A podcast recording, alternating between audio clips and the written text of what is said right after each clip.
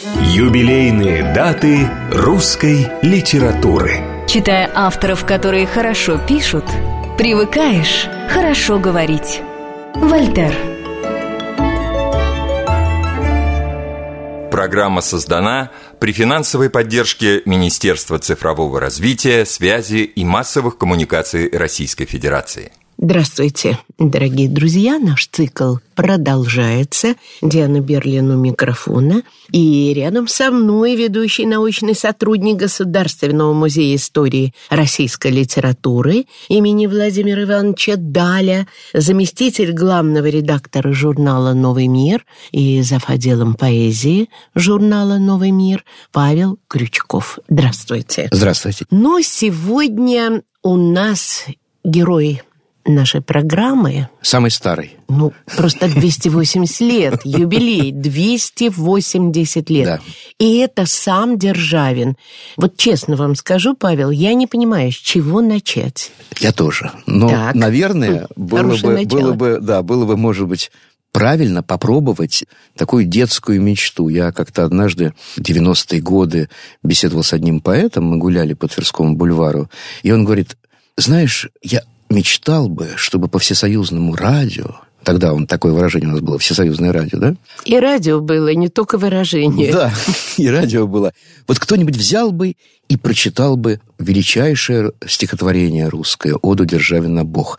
Это было 35 лет тому назад, этот разговор, может быть, 30. И я Всего подумал, лишь. может быть, мы начало и конец Давайте, попробуем, а мне рискнем. Это я, не, я вслух один раз в жизни читал эту великую оду. Я попробую. Угу. Да? Гаврил Романович, писав его, пребывал в невероятном возбуждении. Это замечательно описано в книге биографической Владислава Ходосевича «Державин». И свидетельство самого Державина о том, что он переживал, когда работал над этой одой, тоже сохранились. Ну, попробуем, помолясь. Бог, Гаврил Державин. «О ты, пространством бесконечный, живые в движении вещества, течением времени привечной, без лиц в трех лицах божества, дух всюду сущий и единый, кому нет места и причины, кого никто постичь не мог, кто все собою наполняет, объемлет, зиждет, сохраняет, кого мы называем Бог.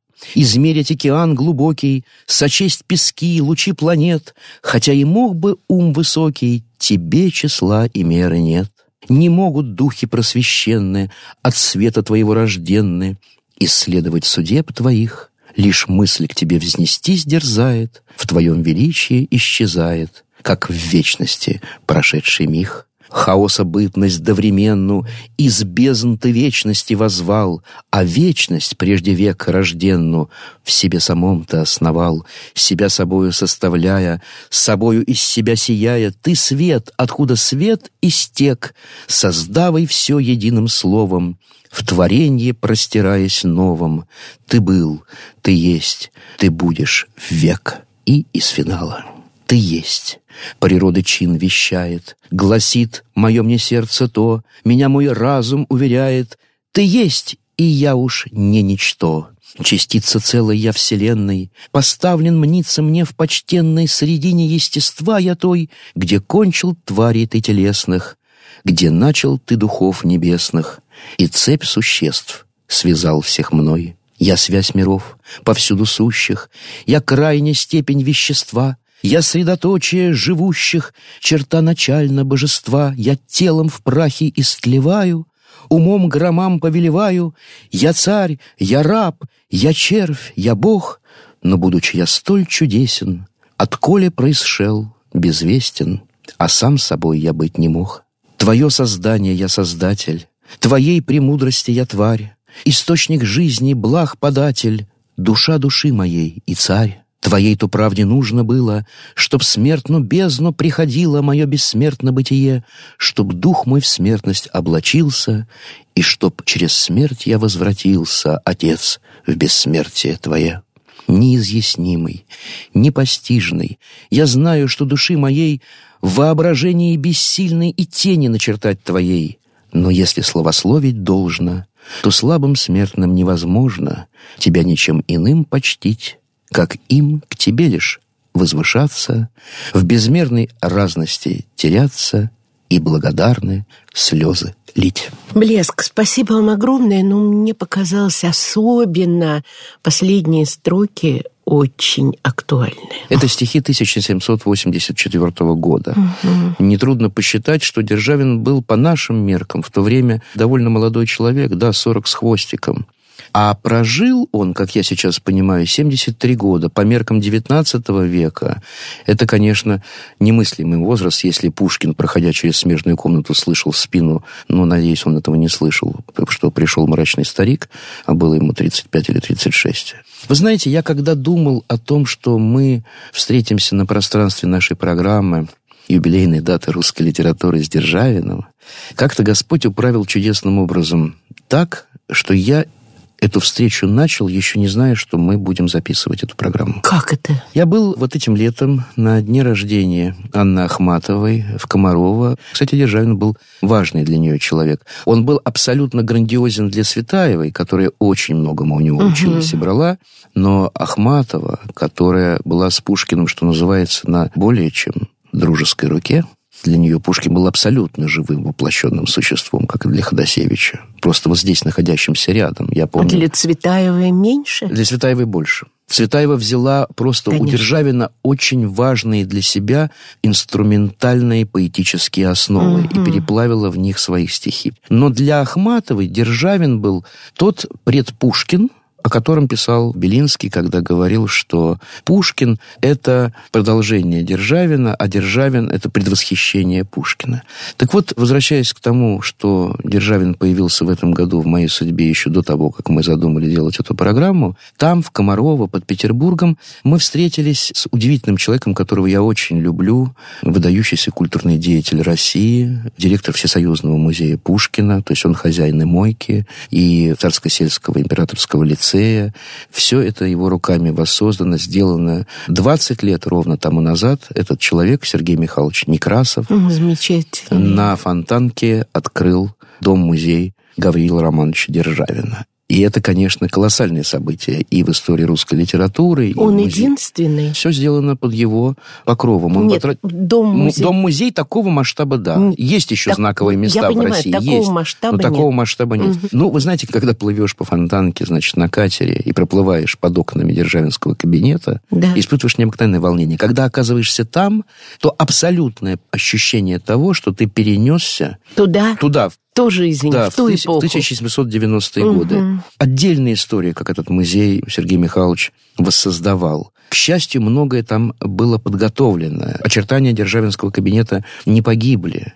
И сохранились рисунки. Есть такой замечательный рисунок Державина в своем кабинете. Все точно воспроизведено. Я, кстати говоря, э, спросил Некрасова такой простодушный вопрос экскурсанта, знаете, а какая самая драгоценная мемория Державина у него в его таком внутреннем культурном обиходе? Угу. От Державина мало осталось вообще вещей, вещественного мало. Он сказал, ну, конечно, кресло, державинское кресло, в которое я совершенно влюблен. А кресло осталось? Осталось кресло, да. Причем, вы знаете, там же поразительная история с этим креслом, рассказал мне Сергей Михайлович. Это кресло досталось какой-то момент Николаю Ивановичу Гнедичу. Угу. И Николай Иванович сберег его. И потом вот оно пришло туда, куда и пришло. Некрасов говорит, что больно было на него смотреть, оно было обито кожей, и она вся была потресканная, истрепанная очень сильно. И как ее реставрировать? Как это делать? Не очень понятно. Но начали осторожно снимать. И чудо. Оказалось, что Гнедич, получив это кресло, сверху вот этой ткани, которая там была, угу. просто обил его кожей. И когда эту кожу истрепанную сняли, там была абсолютно державинская ткань, нетронутая. Представляете? Ой, это, конечно. Это почти метафора, вообще говоря. Да? да, да. И вот когда мы там в Комарово гуляли э, немножко с Сергеем Михайловичем у залива, Вдруг я подумал, ну я не могу не воспользоваться случаем и не спросить его о державе. А вдруг из этого что-то вырастет? Ну какой вы молодец. Мы разгорячились Спасибо страшно. вам. Он говорил и читал, захлебываясь и самого себя перебивая. Невероятно. Я задал по-моему, три или четыре вопроса я спросил, там, я не знаю, что обеспечивает нам понимание Державина как лирического поэта. А для меня это был очень важный вопрос, потому что в массовом сознании Державин – создатель от. Да. да? А да. на самом деле это тончайший, глубоко Лирик. раскованный лирик. Вот, это первое. Второе, конечно, о музее. Вот, в частности, про кресло он мне Мгм. рассказал. У нас, кстати, была очень смешная история. Во время этого разговора гениальная. Я обязательно ее сейчас расскажу, не могу не рассказать. В какой-то момент когда мы стали говорить о его лирике Державинской, Сергей Некрасов сказал, что Державин мог оттолкнуться от чего угодно и создать шедевр. От чего угодно, от реплики, от разговора, от исторического анекдота. Ну, вообще, это был поэт величайшей свободы. И вот, говорит Некрасов, представьте себе, Паша, значит, звонит Державину его друг Иван Иванович Дмитриев. Я слушаю это слово, да, звонит, думаю. И вот, значит, звонит Дмитриев и рассказывает ему, Державину, что у него там под окном цыгане гуляют, и как ему это все тяжело. Потом Некрасов делал такой паузу, говорит, я сказал, звонит, да? я увидел вдруг, что для Сергея Михайловича Некрасова, создателя Державинского дома. Державин угу. вот здесь, вот рядом здесь, с нами стоит. Да. И, так сказать, так, угу. наматывая, значит, шнур от халата на палец, насмешливо поглядывает на то, как мы о нем рассуждаем. Мы так смеялись после этого сюжета, а потом я подумал, нет, в этом есть что-то священное. Просто конечно, это конечно. замечательная оговорка. И вот, когда мы начали разговор о Державине, Некрасов первое, что сказал, мы услышим, я надеюсь, я записал кусочек наших разговоров. Послушаем. Да, послушаем чуть Сергей попозже. Можно чуть попозже? Конечно, да, конечно. Он сказал, ну что вот Некрасов в сознании, в массовом, и кем он был, да, в общем, и кем и остается для широкого читателя. Вот 20 лет назад, когда мы создавали музей, сейчас. Ну, старик Державин нас заметил. И он сказал это не с горечью Некрасов, а он сказал это с такой, знаете, легкой грустью. А я подумал, ну, позвольте, а для чего же мы-то есть? Вот наша работа просветительская сделать так, чтобы читатель узнал, что это не какая-то безумная архаика, которая там до Пушкинская, да, какая-то русская античность. Нет-нет, это потрясающий, животрепещущий человек. Кстати говоря, он для людей искусства, даже вот с помощью этой знаменитой строчки про старика Державина, он оставался живым. Вы знаете, я в 90-е годы попал в такой культурный центр, который курировал и, как я понимаю, добывал средства на его существование Ролан Антонович Быков. Угу. И там было такое радио, оно называлось радио «Арт». Оно да. было музыкальное. Да, да, да. Вот. Быкову оно не нравилось, потому что там сплошная музыка была с утра до ночи. А я попал туда с программой о поэзии. Вел я ее ночью. И вот однажды, значит, на редколлегии, на таком разборе, куда Ролан Антонович пришел, и первая фраза была «Мы делаем очень плохое радио» или «Вы делаете очень плохое радио». Я робко что-то сказал. Ролан Антонович, а стихи? А что стихи ночью, стихи ваши? Мы спим все в это время. Но ее и нельзя было в другое время поставить по сетке, эту программу. Вы знаете, до сих пор это так. Ну вот. И ко мне в эфир программу «Охранная грамота», которую мы придумали, приходили московские поэты ко мне. Мы делали передачи памяти поэтов-классиков, и приходили современники от Сергея Гондлевского и Тимура Кибирова до Дмитрия Александровича Пригова. Побывали там у нас в передаче и барды, и рок-музыканты. Вот однажды в разговоре с одним из представителей этой культуры, рассуждая и вспоминая о 70-х годах, тут я должен сделать такую ремарку про себя, о мое босоногое детство, да, там, моя босоногая юность, вдруг прозвучали такие стихи, значит, очень точные, кстати говоря. «Увы, прошли года, когда мы, учуяв сердцем верный тон, вгрызались юными зубами в унылый брежневский бетон, и дух крепчал в убогом теле, когда дозволенность поправ, в ночных ментовках мы сидели и пели «All you need is love», был тонок луч, и голос светил, и ветер голову кружил. Старик Державин нас заметил, но никого не заложил.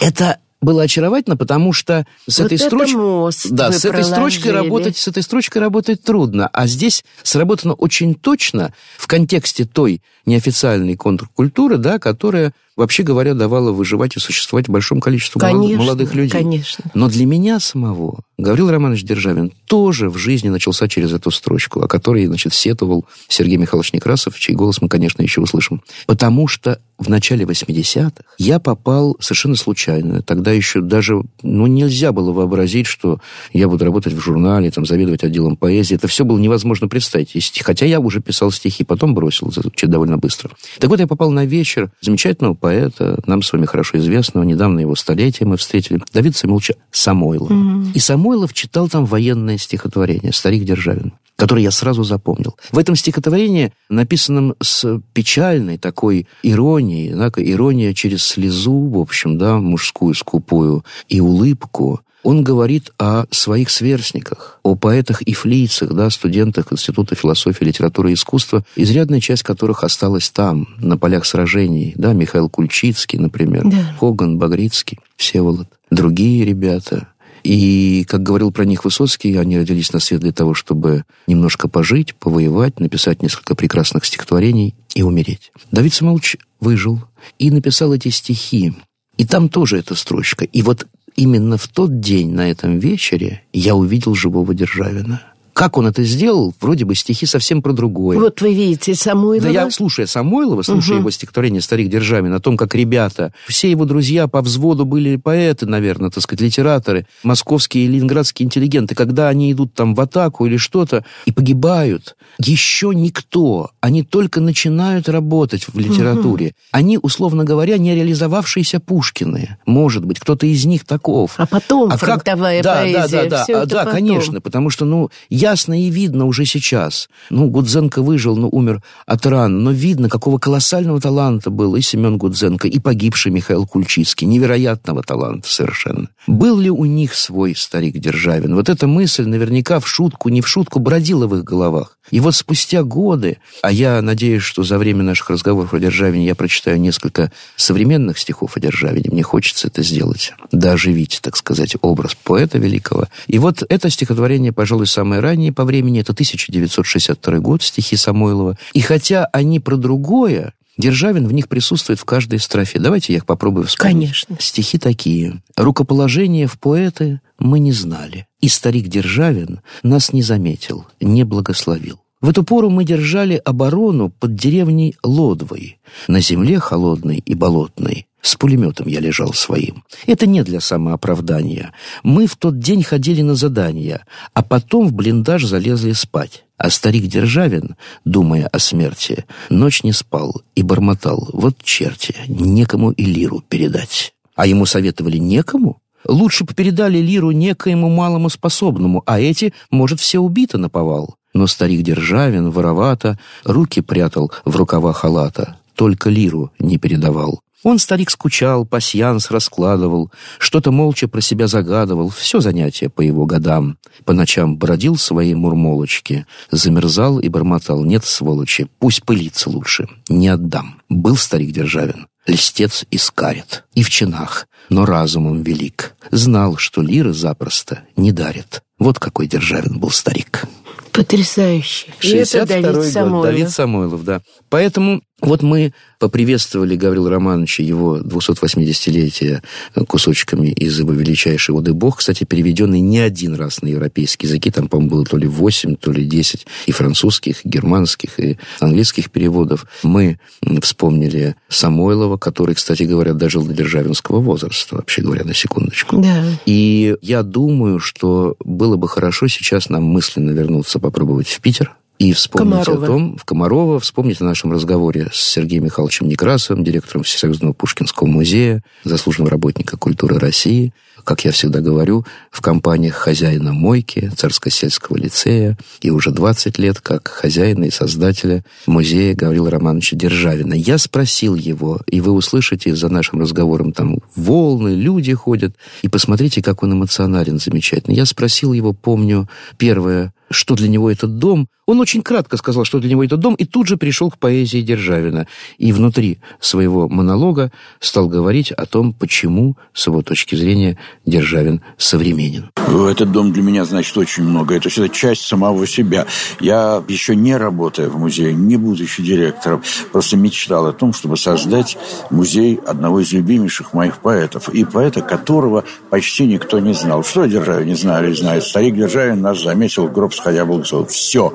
А ведь это целый мир. То есть за его э, одной, двумя, тремя строчками открывается столько, сколько ты не наберешь, читая многочисленные документы, свидетельства. Это фантастический поэт, причем абсолютно недооцененный. Вам стихи о любви, пожалуйста, хоть вся сейчас природа дремлет, одна любовь моя не спит, твои движения, вздохи внемлет и молча на тебя глядит. Это 1771 год. Это непонятно как давно, а звучит как будто написано на днях. Я уж не говорю о тех вещах, которые многие вспоминают. Осел останется ослом, хотя осыпь его звездами, где нужно действовать умом, он только хлопает ушами. Или совершенно глубочайшее стихотворение последнее, река времен в своем стремлении уносит все дела людей и топит в пропасти забвения народы, царства и царей, а если что и остается, через звуки лиры и трубы, то в вечности жерлом пожрется и общий не уйдет судьбы. Вот это совершеннейшее откровение. Державин это понимал. Поэтому, когда были проблемы, когда были трудности, когда он был горячий и в правде черт, как он говорил, и вынужден был с кем-то спорить. И иногда опускались руки. Все-таки он понимал, что поэзия для него это главное. Хотя, как человек своего времени, он ценил государственную службу, то, что он статс-секретарь императрицы, то, что он губернатор, то, что он первый министр юстиции, это он ценил и этим гордился. Но, говоря о том, кто же победит в споре со временем и с современниками, он говорил совершенно четко и определенно, меня ничто вредить не может. Я злобу твердостью сотру, врагов моих червь кости сгложит, а я пеет и не умру. Державина делает для нас современным его серьезное отношение э, к тем вещам, с которыми он сталкивался. А это государственная служба, это взаимоотношения с людьми, которых нужно защищать. Недаром он об этом писал постоянно. Сильных защищать бессильных. Он дал четкую рекомендацию портрета государственного деятеля. Это очень современно. И когда на открытии музея читаются эти стихи, вот 20 лет исполнилось, то это наполняется совершенно каким-то особенным смыслом. Вельможа должен составлять ум здравый, сердце просвещенно. Собой пример он должен дать, что звание его священно что он орудие власти есть, подпора царственного здания, что все его слова, деяния должны быть польза, слава, честь. И, конечно же, когда мы говорим о Державине как о мыслителе, вот это совершенно фантастическая вещь, потому что взаимоотношения человека и э, Бога, жизнь и смерть, это настолько прошло через него, через его сердце, через его душу, что Кюхельбекер был абсолютно прав, когда написал, что у Державина встречаются мысли столь глубокие, ну, даже по-старинному пишут Кюхельбекер, у и Индии встречаются мысли столь глубокие, что невольно приходишь в искушение спросить, да понял ли он сам, что написал.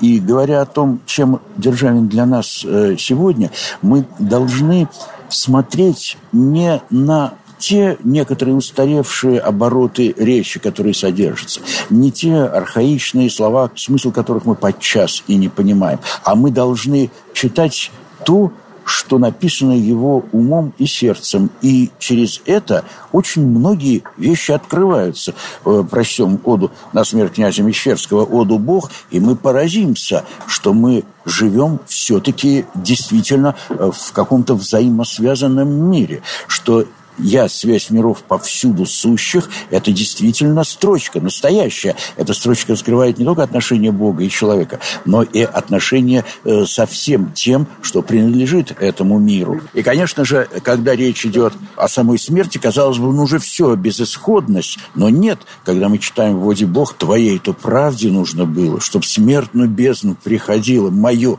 бессмертное бытие, чтобы дух мой в смертность облачился, и чтобы через смерть смерть я возвратился, отец в бессмертие свое. Но это же совершенно невероятная вещь.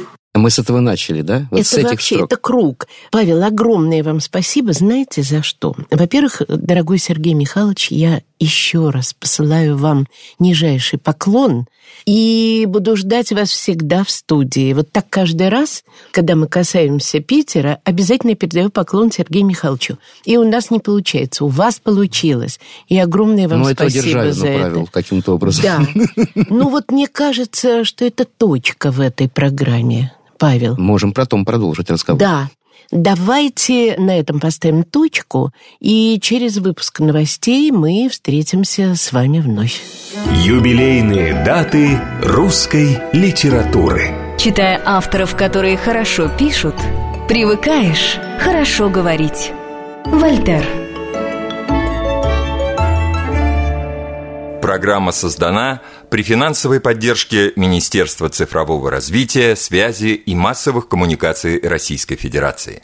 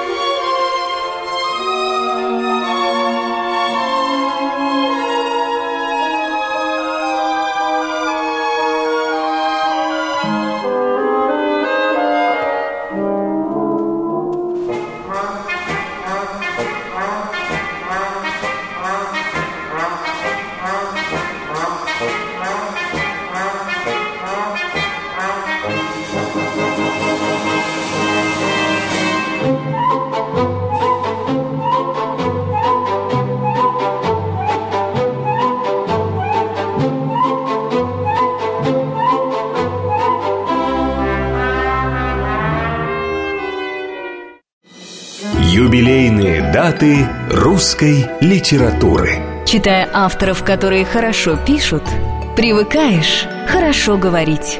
Вольтер.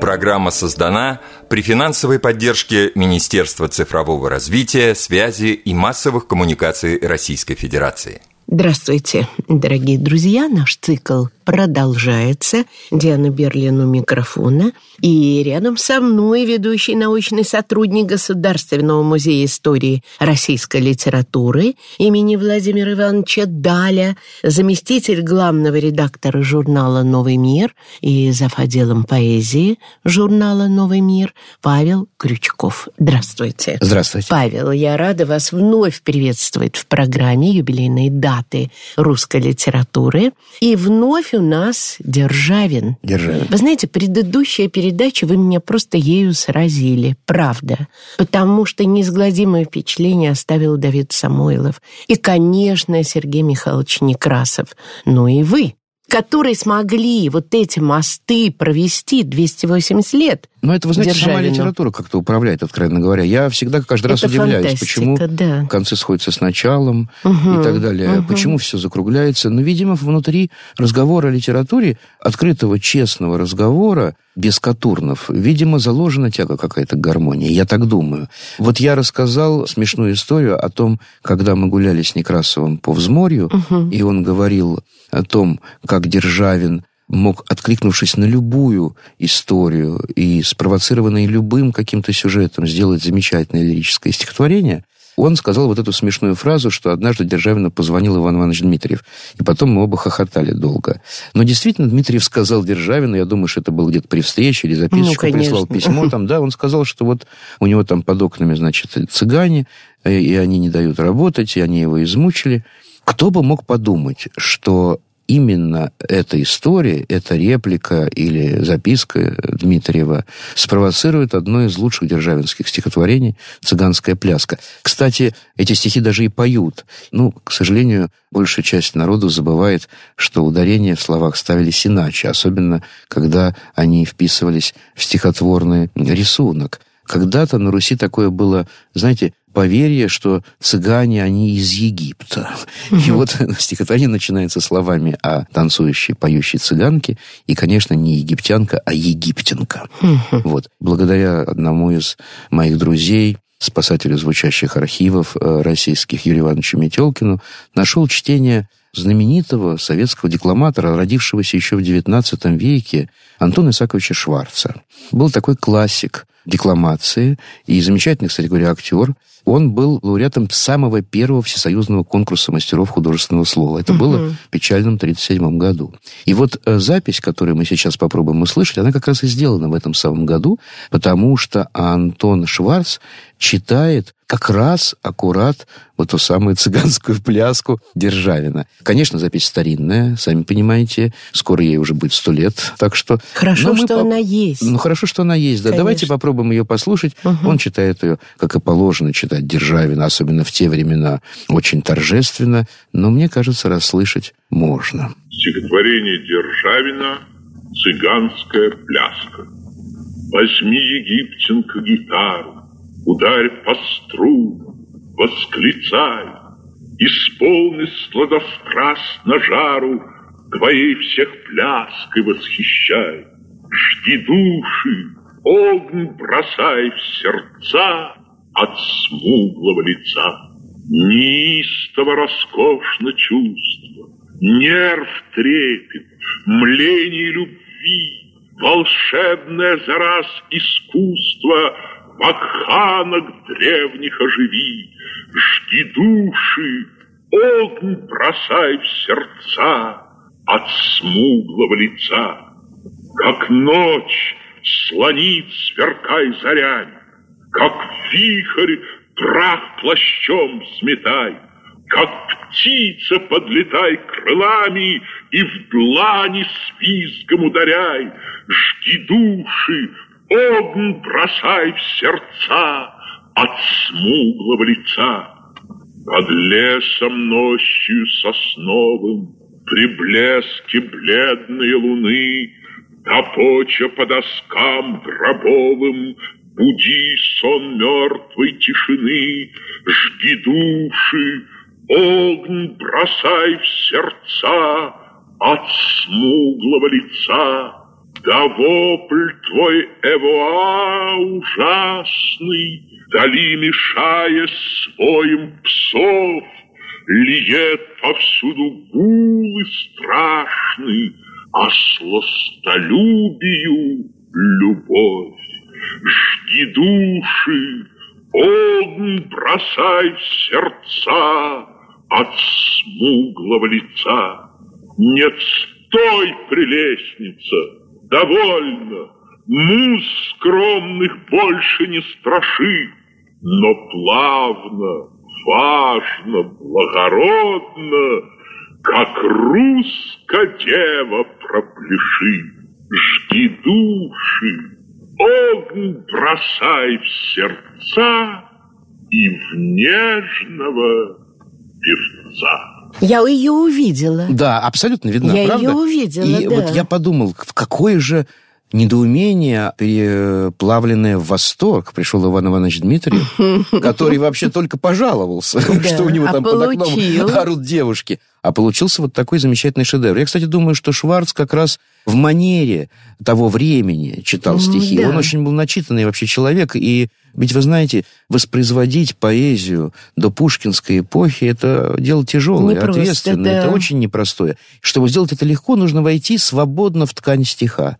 И вот, кстати говоря, Сергей Михайлович Некрасов мне напомнил имя, увы, покойного, он скончался, по-моему, в 99 году, замечательного барда Владимира Москвина, который знаменит был двумя пластинками. Одна на стихи поэта Абриута Николая Олейникова, а другая на стихи поэтов 18-19 века. И вот, вот он исполнил ну, я не смог найти в интернете. Одну только вещичку, может быть, я покажу. Крохотный державинский стишок на смерть собачки. Но это пока отложим в сторону. А услышав цыганскую пляску, я не могу не порадоваться и не поделиться с вами своей радостью, что у меня есть еще в кармане одно приношение памяти Гаврила Романовича Державина, связанное с именем моего любимого актера русского. Он 18-го года рождения, его уже нет на свете, конечно. Получается, ему 105 лет. Да, если 18-го. Так, уже кто это? Михаил Андреевич Глузский, исполнитель великой роли А в великом фильме Авербаха. Какой человек? Кстати, Михаил. Андреевич это тот, кто первым публично начал исполнять поэзию Заболоцкого, чей юбилей мы недавно с вами в этой программе отвечали, Да, отмечали да. 120-летие. Жалко, а там не было у нас Михаил Андреевич. Не было, но вот он Наш нашелся у меня промах. сегодня в ночи. Да. Вот. И Мгм. я услышал там стихотворение. Во-первых, оно хорошо рифмуется с цыганской пляской. Ну, хотя бы тем, что называется «Русские девушки».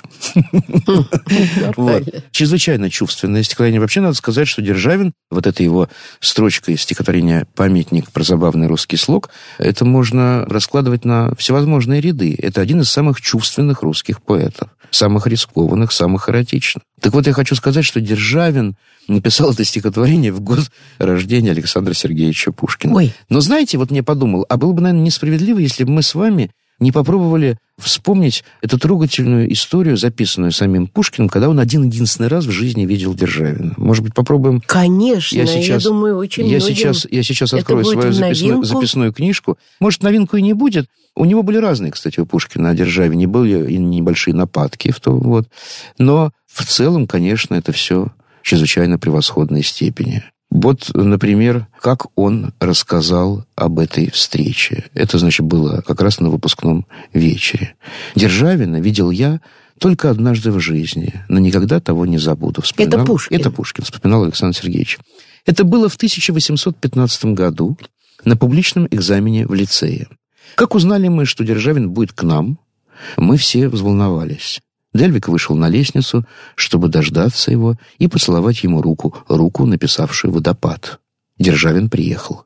Он вошел в сени, и Дельвик услышал, как он спросил у швейцара, «Где, братец, здесь нужник?» Этот прозаический вопрос разочаровал Дельвига, который отменил свое намерение и возвратился в залу. Державин был очень стар. Экзамен наш очень его утомил. Он сидел, подперши голову рукою. Лицо его было бессмысленно, глаза мутные, губы отвислые, Портрет его, где представлен он в колпаке и халате, очень похож. Он дремал до тех пор, пока не начался экзамен в русской словесности. Тут он оживился, глаза заблистали, он преобразился весь. Разумеется, читаны были его стихи, разбирались его стихи, поминутно хвалили его стихи. Он слушал с живостью необыкновенной. Наконец вызвали меня.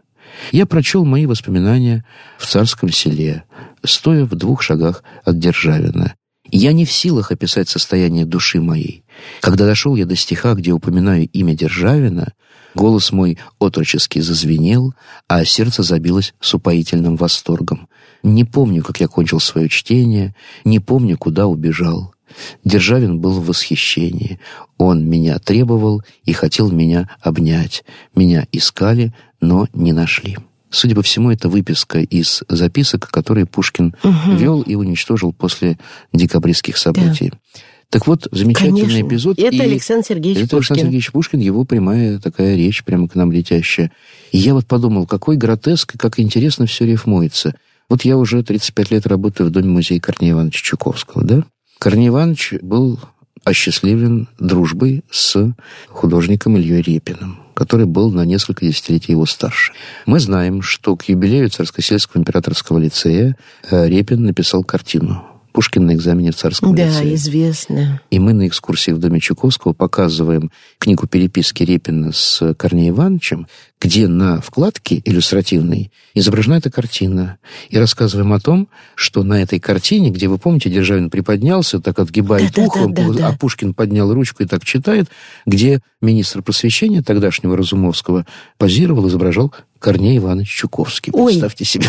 так что вот такая Ой, картина знаю, может, Чуковский принимает. Факт, но для меня принимает. это И когда потрясающе. впервые Сергей Михайлович Некрасов там же тоже это были комаровские дни. Это было самое-самое первое наше отмечание день рождения Ахматовой, благодаря Анатолию Найману, царство ему небесное. Мы эту традицию поддерживаем, отмечание дня рождения Ахматовой. Так вот, когда самый первый такой день был, это был шестой год, с нами был Василий Павлович Аксенов чей голос у нас, кстати, звучал в одной из да, наших программ. Да. И мы поехали с Василием Павловичем в Царский лицей.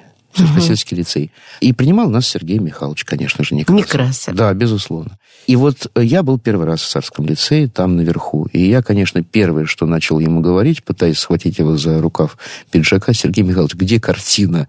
А что, спросил он, что вы так занервничали? Я говорю, мне надо посмотреть ее в оригинале. Там Корней Иванович Чуковский сидит, его руки, длинные пальцы. Вот как все удивительно связано. А в середине 60-х для издательства детской литературы Корней Иванович один раз составил томик стихов Пушкина. Однажды он, хваля Розанова, воспользовался оборотом державинским. Хваля какую-то статью Василия Васильевича Розанова, Корней Иванович сказал, вы очертили самую душу души этого человека. Душа угу. души, это мы слышали с вами угу, из стихотворения. Угу. Но я хочу вернуться, если вы позволите, к Пушкину. Пушкин у нас все время идет таким вот ну, да, э, фоном нашего ну, разговора. Практически почти через каждую программу. Вы да, обратили да, внимание? Да, да, да. И просто попробовать вместе с вами и с нашими слушателями услышать, как в 1981 году великий наш актер Михаил Андреевич Глузский читает стихотворение Державина, написанное в год рождения Пушкина, в 1799 году.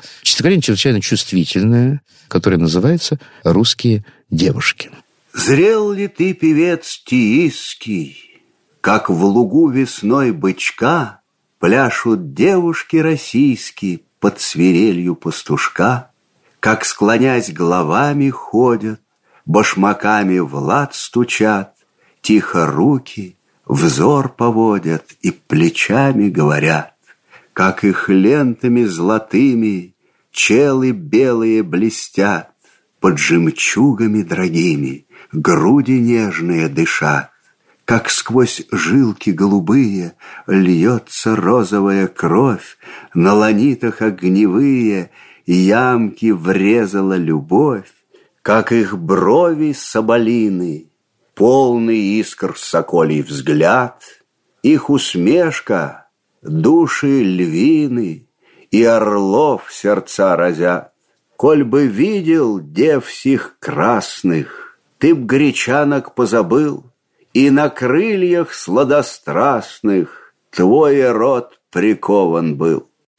А слышно, как улыбается, да? Читает и улыбается. И Державин тоже, я думаю, улыбался, когда писал это все, правда ведь? Да, да, судя по всему. Вот всякий раз, когда заговариваешь о поэзии Гаврила Романовича Державина, то, конечно, все начинается со слова «оды». И это правда никуда не деться от этих замечательных и грозных, и торжественных, и величественных сочинений его.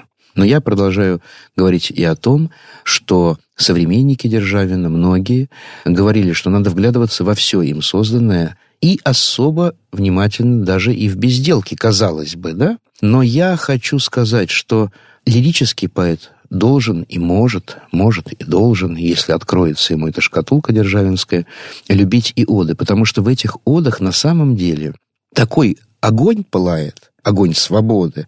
Хотя, казалось бы, да, они могут... Помните, Самойлов написал «Был старик Державин, льстец и скарит». Это же сказано тоже с юмором, да, в шутку, льстец и скарит.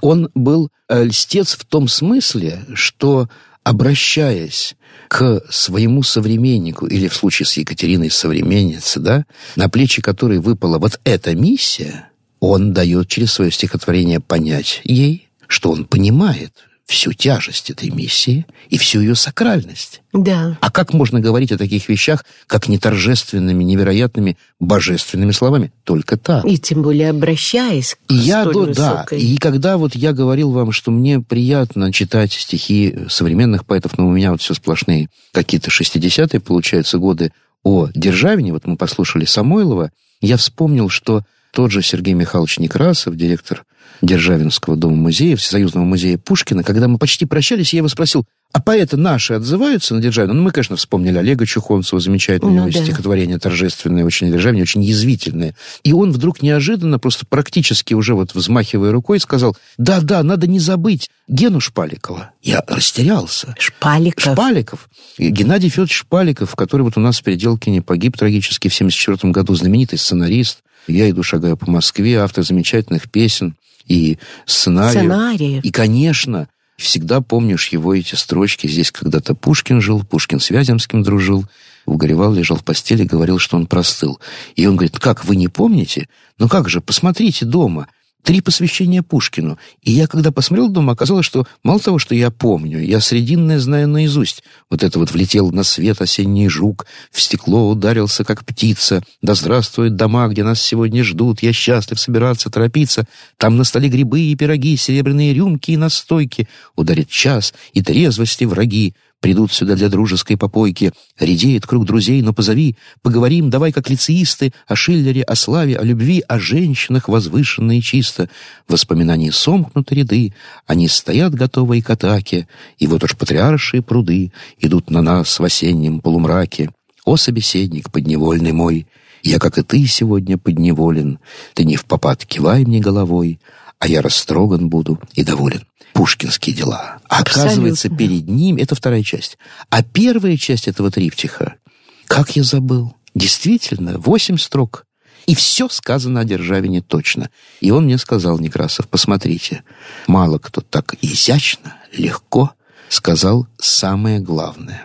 Люблю державинские оды. Сквозь трудный стих блеснет строка, как дева юная легка, полна отваги и свободы как блеск звезды, как дым костра вошла ты в русский стих беспечно, шутя, играя и навечно. О легкость мудрости сестра. Это вообще, Блеск, это да? просто. Вот. 280 это... лет как не было.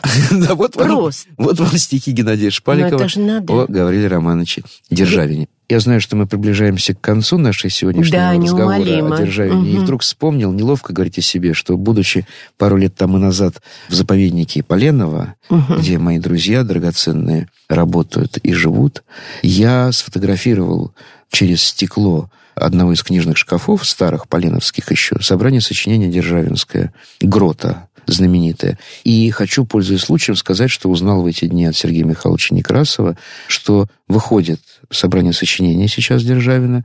И кто бы вы думали, патронирует этому собранию? Министерство юстиции, потому что Державин – это их коллега. Они нашли и деньги, Браво, и силы. Министерство юстиции, и браво! деньги, и силы. И еще я хочу тоже сказать, что маленький есть юбилей крохотный в связи с Державиным, потому что в 1988 году, а у нас все, что кончается на 8, это юбилейное, вышла первая в России, в Новой России книга именно как книга Владислава Фелициановича Ходосевича. И это была его великая книга «Державин». Можно я прочитаю самое начало вступления к этой Конечно, это ж Ходосевич. Мы упоминали сегодня несколько раз Ходосевича, и я прочитаю кусочек крохотный не из книги Державина, а из его статьи «Слово о полку Игореве». Вот как он начинает. «А Державин но тут уж творится нечто вовсе несообразное. Тут под могильной плитой лжеклассицизма, в кавычках, заживо погребен просто огромный поэт, которым всякая иная литература, более памятливая, а, следственно, более развитая, гордилась бы по сей день. Не надо скрывать, что и у Державина имеются слабые вещи, хотя бы его трагедии, но из написанного Державином должен составить сборник объемом в 70-100 стихотворений и эта книга спокойно, уверенно станет в одном ряду с Пушкиным, Лермонтовым, Боротынским, Тютчевым. Ходосевич. Ходосевич. Ходосевич. И все-таки, Павел, чем мы будем завершать? А вот Вы сами понимаете, слова, в чем сложность? Да. Это ведь завершение не только одной программы, а завершение цикла юбилейной даты русской литературы. Мне кажется, было бы лучше всего завершить программным стихотворением. Мы начали с «Оды Бог». Давайте завершим памятником. Памятником, который он написал в 1795 Державин. году, Державин, да, через Горация, чей Мгм. образец для него был. И потом Пушкин продолжил эту тему. Каждый по-своему ее развивал, но все внутри заданного Горацием канона. К счастью, Михаил Глузский прочитал эти стихи. Это еще и блестящий, конечно, блестящий автопортрет нашего юбиляра Гаврила Романовича Державина. Я памятник себе воздвиг чудесный, вечный, Металлов тверже он и выше пирамид. Ни вихрь его, ни гром не сломит быстротечный, И времени полет его не сокрушит.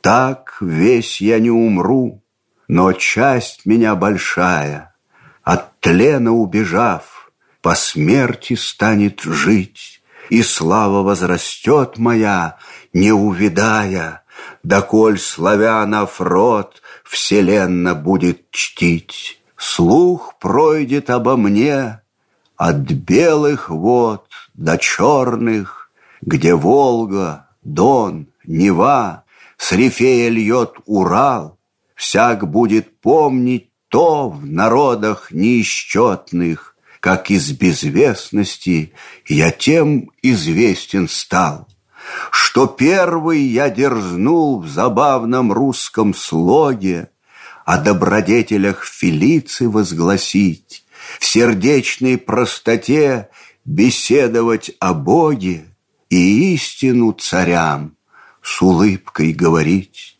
О, муза, возгордись заслугой справедливой, И презрит кто тебя, сама тех презирай, Непринужденную рукой неторопливой, Чело твое зарей бессмертия венчай. А? Просто нет слов. Спасибо, спасибо огромное, Павел Крючков. Мне так жалко с вами прощаться. Мне жалко прощаться и со всеми, кто был с нами, но с вами отдельно. Спасибо Правда. за вашу чудесную программу. Спасибо. Через нее я снова становлюсь читателем русской поэзии. Спасибо. Спасибо всем, кто был с нами все эти программы. Юбилейные даты русской литературы. Читая авторов, которые хорошо пишут, привыкаешь хорошо говорить. Вольтер. Программа создана при финансовой поддержке Министерства цифрового развития, связи и массовых коммуникаций Российской Федерации.